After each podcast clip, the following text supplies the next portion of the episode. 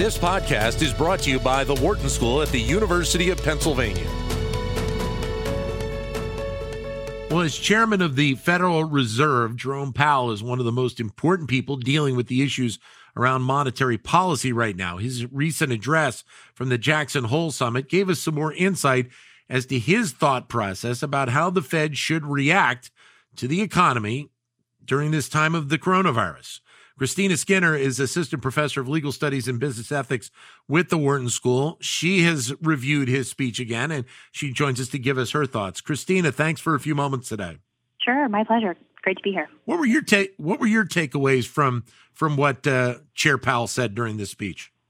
I have to say, I, I think the speech was very well done. The markets reacted very favorably, even as it delivered three quite significant messages. So first, there was an, an acknowledgement by Chair Powell that yes, we're seeing inflation above 2% for the first time in a very long time. But in the Fed's view, this is temporary, transitory, as we say. Second key message, I think, was that the Fed is going to start pulling back from some of its crisis era interventions. Specifically, it's likely going to slow the pace of asset purchases. Now, in my view, this is the most significant policy decision, if you will, that was revealed in this speech. The Fed is now clearly committing to an intent to start exiting from QE. Now, this might seem very attenuated, an intent to commit to something, but in Fed speak, it's quite a significant statement. And then third, the Fed isn't planning to raise rates right now. And this makes sense. It would have been unusual for the Fed to have both raised rates and decided to back down from asset purchases. It was probably always going to be one or the other once we hit recovery mode, with the question of sequencing which one was going to come first. One of the things, as you mentioned, he talked about is keeping asset purchases at the current pace until there is, quote, substantial further progress towards our maximum employment and price stability goals, end quote. Uh, in part, we're, we know we're not there on maximum employment. The, today's report just obviously kind of highlights that right now. So if we're not there, what does that mean then for the, the Federal Reserve? I would imagine this idea of tapering continues to move back a little bit further at this point.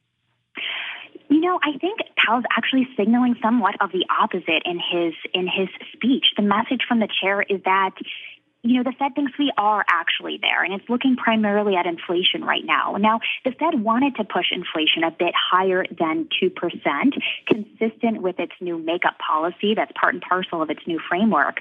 And he's saying that we're there in regard to inflation. And I think the message is that employment and growth, general recovery, if you will, is also heading in the right direction, notwithstanding maybe some bumps along the way. So I think the Fed is very clearly committing its intention to start scaling back from some of its emergency or crisis fighting measures, again, starting with asset purchases. And the Fed will have thought very long and hard about whether it was time to announce this. And so I think there's a pretty high bar at this point from diverting course he did bring up uh, in, terms of where we are with the economy right now and the recovery, the unevenness that is out there at the moment. Yeah, yeah. So the Fed has, you know, the Fed has made a real effort to be mindful and communicate about what's happening in the real economy, also the distributional impacts of the recovery and its policies. So different groups will be affected differently if and when the Fed tightens. And I think this is probably one reason why the Fed has chosen to slow asset purchases before raising rates. So the Fed is of the view that raising rates prematurely can be worse for lower wage earning groups. Now, meanwhile, there's been some thought and conversation around the fact that asset purchases, QE, quantitative easing, is not that helpful for inequality. And it's because QE tends to benefit asset holders and can hurt wage earners to the extent inflation comes along with sustained, prolonged asset purchases. I find it also interesting, Christina, that, and I think the expectation is that when you're member of the Federal Reserve, governor's board, uh, regional Fed president, that you're looking at the larger scale data. A lot of these reports that are coming out weekly, monthly, et cetera. But Chair Powell did allude to the fact that in, in some of his review, he's looking at more micro data like used car prices, like where prices on hotel rooms and airline tickets, a lot of these different kind of components that make up some of these larger reports. He's focusing on on that as we move forward. Exactly, exactly. And I think this is part of the overall messaging that Chair Powell is doing to anchor inflation expectations and to really drive home the message that the inflation we're seeing is transitory. You know, in regard to the different data sets that the Fed is looking at, the Fed often thinks about inflation by excluding certain groups that have prices that are made more volatile due to temporary supply changes or seasonal factors. And these are usually food and oil prices that are excluded. But you can see how with the supply supply chain disruptions, travel disruptions related specifically to the COVID pandemic. Chair Powell is saying that some prices are jumping around, and we shouldn't necessarily think that you know airline price increases, for instance, mean that overall price levels are rising, indicative of sustained inflation that again isn't necessarily transitory. We're joined by Christina uh, Skinner, who is a assistant professor of uh, legal studies and business ethics at the Wharton School. I guess there was in reading his speech, it, felt like that there was a recognition that the Fed still does have to be nimble, even though we're getting closer to the to the tapering. Uh, that some of these dynamics out there, and the Delta variant being one, they do have to be nimble to be prepared for some of of these potholes that could be coming uh, coming in the future, maybe. Yes, absolutely. The Fed needs to be gentle with its signals. It can't spook markets by suggesting it's going to be inflexible or that it's oblivious or insensitive to the uncertainties associated with the pandemic.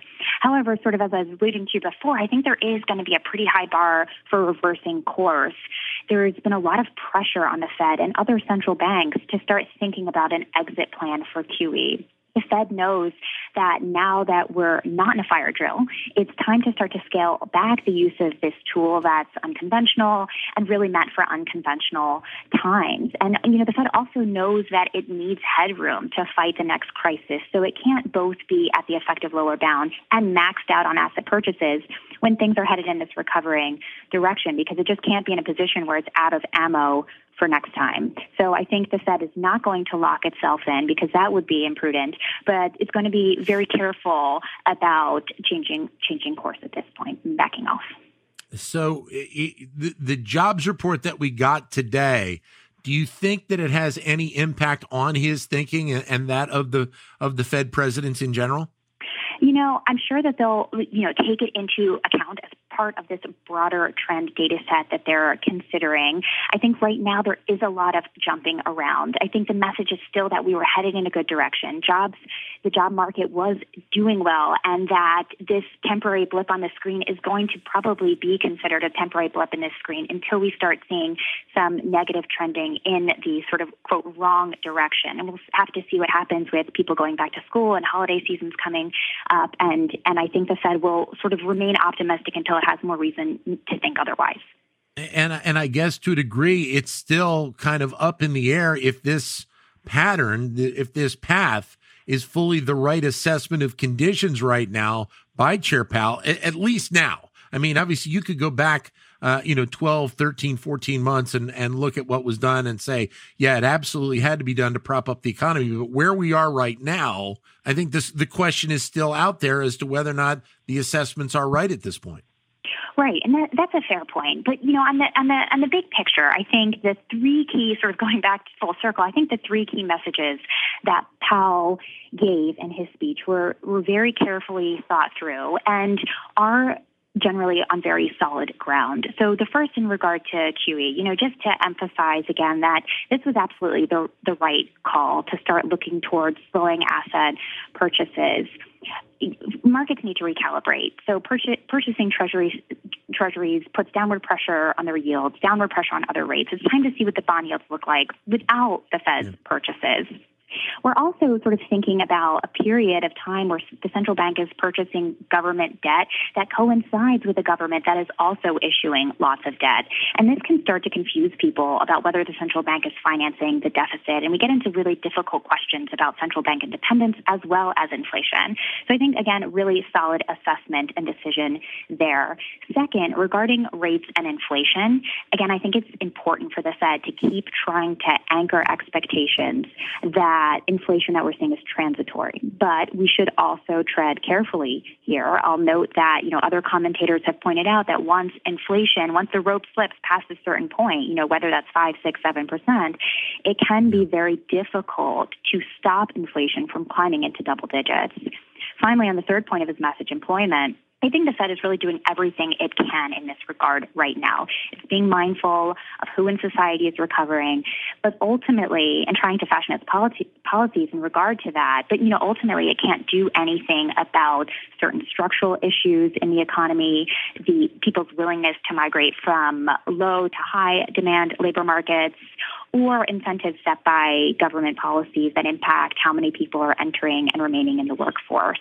You know, it, we, we don't have time to get into a big debate about the Phillips curve, but I think it's important for all the listeners to, to think about and realize that if the Fed loses its grip on inflation, it's very likely going to have a very hard time reducing unemployment. We've certainly learned that lesson before. Christina, great insight. Thank you very much for a few moments. All the best. Thanks. Great to be here. Thank you. Christina Skinner, Assistant Professor of Legal Studies and Business Ethics with the Wharton School. To keep engaged with Wharton Business Daily and other Wharton School shows, visit businessradio.wharton.upenn.edu.